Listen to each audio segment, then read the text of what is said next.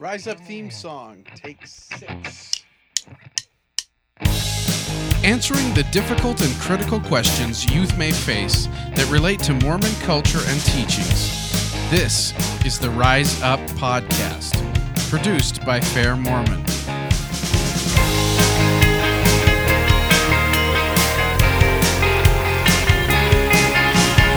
Tom works with North Star LDS, an organization designed to offer support and counsel for individuals, friends, family, or clergy that are experiencing same sex attraction or homosexual inclinations. Speaking from personal experience with this issue, Tom shares insights on how to be a faithful Latter day Saint, whether experiencing SSA yourself or someone you know. a good friend of mine once told me uh, in in talking about same sex attraction and our approach to it as members of the church that those who love the most will win the hearts and minds of those who experience same sex attraction. And I'm not sure as members of the church that's always been us. I think we want to make sure that we're doing our part to be really loving and supportive and kind in our approach to to those who who uh, deal with this challenge. So certainly this applies to youth. Um, youth are looking for answers. They're looking for support and acceptance. As members of the Lord's Church, we have a sacred responsibility to provide a safe place where youth can address their feelings, acknowledge those feelings, and then get answers uh, to tough questions, and provide that place where they can develop their faith and come to fully recognize that regardless of the challenges they face, um, they belong with us in, in the Lord's church. I think the fear of of rejection is maybe the biggest challenge um, that that youth in the church face um, when they when they deal with same sex attraction. And uh, I, I know for me personally, experiencing same sex attraction, that was my my biggest fear was rejection. And I was so afraid that people would find out about this issue for me, find out that I that I dealt with this, and that it would destroy my life. That I developed a, a huge amount of shame, and I, I lived in that shame for a long time, and kind of wallowed in it. I think unaware uh, uh, in a, in a lot of ways of of what it actually was, and I think that shame lent itself to some pretty serious depression. Some feelings of just that I didn't have a ton of self worth, or that I didn't measure up, or that I wasn't as as worthy as others might be because of uh, this challenge and so it kept me quiet and it kept me kept me hidden and you know struggling with these thoughts and feelings on my own i've never acted uh, on these feelings but i still carry just a massive amount of shame and i know how debilitating that can be for for someone who's uh, dealing with this i think it's important that other youth who aren't experiencing this challenge come to to understand it as a challenge like any other, something that's part of our mortal experience. We don't necessarily know why people deal with this issue. I don't know that that matters as much as we think it does sometimes. I think what matters with any challenge that we face in life is how we respond to it. Sometimes I'll I'll use the analogy of uh, feelings of of anger. Um, if we if we act on if we're if we have a tendency towards anger, and we act on those feelings of anger, things could be bad. We could hurt someone, we could damage our relationships, we could certainly cause some serious problems for ourselves, end up in jail, uh, even worse. Not all feelings that we have uh, should be acted upon. In, in the Lord's church, we're taught that feelings of, of same sex attraction shouldn't be acted upon, and that we need to find healthy expression and outlets for our feelings and not act out sexually uh, on those feelings and that that sexual sin is pretty serious.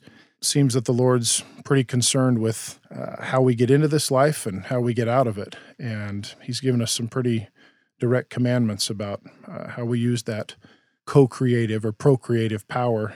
And He's He's told us that it shouldn't be used except for uh, in in marriage. I think I think youth come to this issue, this uh, issue of homosexuality or same-sex attraction, with some real honest questions like: Is it okay to be friends with people who who deal with the issue? And again, my message would be: Of course, we are we are called by the Savior to love um, and to lead out and to teach. I, I think of of a youth a young person struggling with with same gender attraction feelings uh, coming to the Savior, and and and I I think of what he would do uh, in that instance, and I can't help but think that he would love first. Um, that he would teach and that he would inspire and encourage. I don't have any doubts uh, uh, about how he would respond there. Certainly, he would not condone sin, and, and I don't believe we are to either. But I think he would love first and uh, support and counsel and teach. And I think as as disciples of Christ, that's what we're expected to do as well. Certainly, I think there's no place um, for bigotry as members of the church and as Christian disciples. Um, no place for for name calling um, or bullying or anything, regardless of the circumstances. We don't, as as members of the church, we don't we don't have the right to reject people. We don't we don't have the right to uh, withhold love again, regardless of the issue. Um, and I think we can do that. I think we can we can love people and support people without condoning sin or without supporting things that we know aren't in line with our standards and things that, that we don't necessarily agree with. I think sometimes in the church we develop uh, kind of this mentality that to support someone who who deals with same gender feelings is to maybe be supportive of sinful practices or unrighteous beliefs. And, and I don't think this is a correct idea. We can love and support people um, without supporting their choices. I see this on a daily basis with youth. I work with youth and I see youth supporting each other who have different values, different belief systems, come from different walks of life and different ethnic backgrounds. And they get along and they support each other and they're friends and they're good to each other and you know if one's going to do something the other doesn't agree with that they don't necessarily have to to join in with that but they can still have a good respectful relationship be on good terms. And that's what i would challenge youth to do to be loving and supportive. Um, absolutely you can be friends with people. This is a really difficult challenge. I can't think of of a more important situation where we reach out uh, in love and seek to seek to strengthen and help others. We're we're commanded to to lift up the hands that hang down and to strengthen the feeble knees. And when I think of of those I know that have dealt with the, the challenge of same same sex attraction, uh, myself included, I, I think, man, there are some times where my hands or their hands have hung down, um, knees have been feeble, and there have been great people who have have lifted me up and strengthened me, many of them members of the church. When I was young, I heard some rough stuff uh, said by really good people and, and people who I consider to be good members of the church. Um, some really nasty things and hurtful things said about homosexuals or people dealing with same sex attraction. And again, it caused some some major fear in me, fear of rejection. I didn't want them to feel that way about me if they learned those things about me. I think quite the opposite has happened as I've been open about this issue um, as an adult, as I've shared it with people in my life. I've been uh, overwhelmed by the love and support and encouragement and and friendship that's been extended to me by many people in my life, family and friends. Uh, many of them, again, uh, members of the church. Some, some not. Same-sex attraction and other gender related issues are important and sometimes controversial topics um, that youth are definitely aware of and often confused by, but there are answers to be found. Uh, the leadership of the church has has given us clarity on how to respond to these issues if we're personally affected by them, and they've instructed us on how to treat others who are experiencing them. Our hearts reach out to those who struggle with feelings of affinity for the same gender. We remember you before the Lord. We sympathize with you. We regard you as our brothers and our sisters. However, we cannot condone immoral practices on your part any more than we can condone immoral practices on the part of others. The gates of freedom and the good or bad beyond swing open or closed to the password choice. Pressure is put on legislatures to legalize unnatural conduct. They can never make right that which is forbidden in the laws of God. Sometimes we are asked why we do not recognize this conduct as a diverse and acceptable lifestyle. This we cannot do. We did not make the laws. They were made in heaven before the foundation of the world. We feel and understand why some feel that we reject them. That is not true. We do not reject you, only immoral behavior. We cannot reject you, for you are the sons and daughters of God. We will not reject you because we love you. The, brethren, the leadership of the church have taught us uh, that it's not that it's not wrong to have same gender feelings or same gender attraction.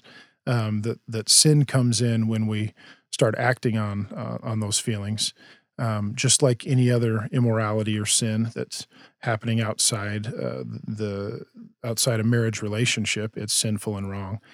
Um, but it's important to have that distinction that it's not a sin or immoral uh, for someone to be struggling with these feelings or thoughts.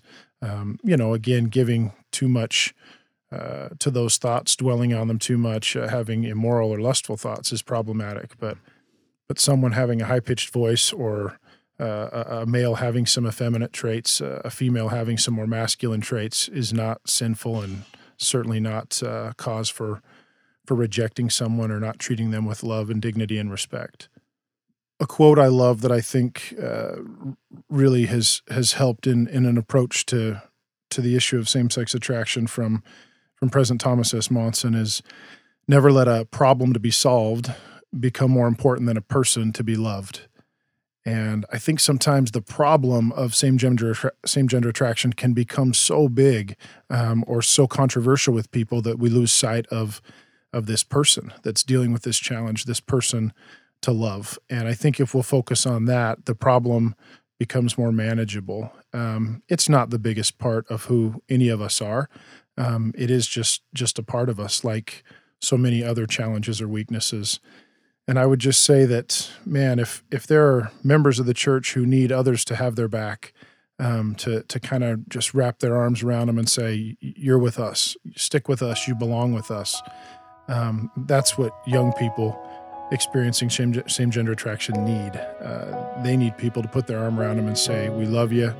There's a place for you here. You belong just like anybody else."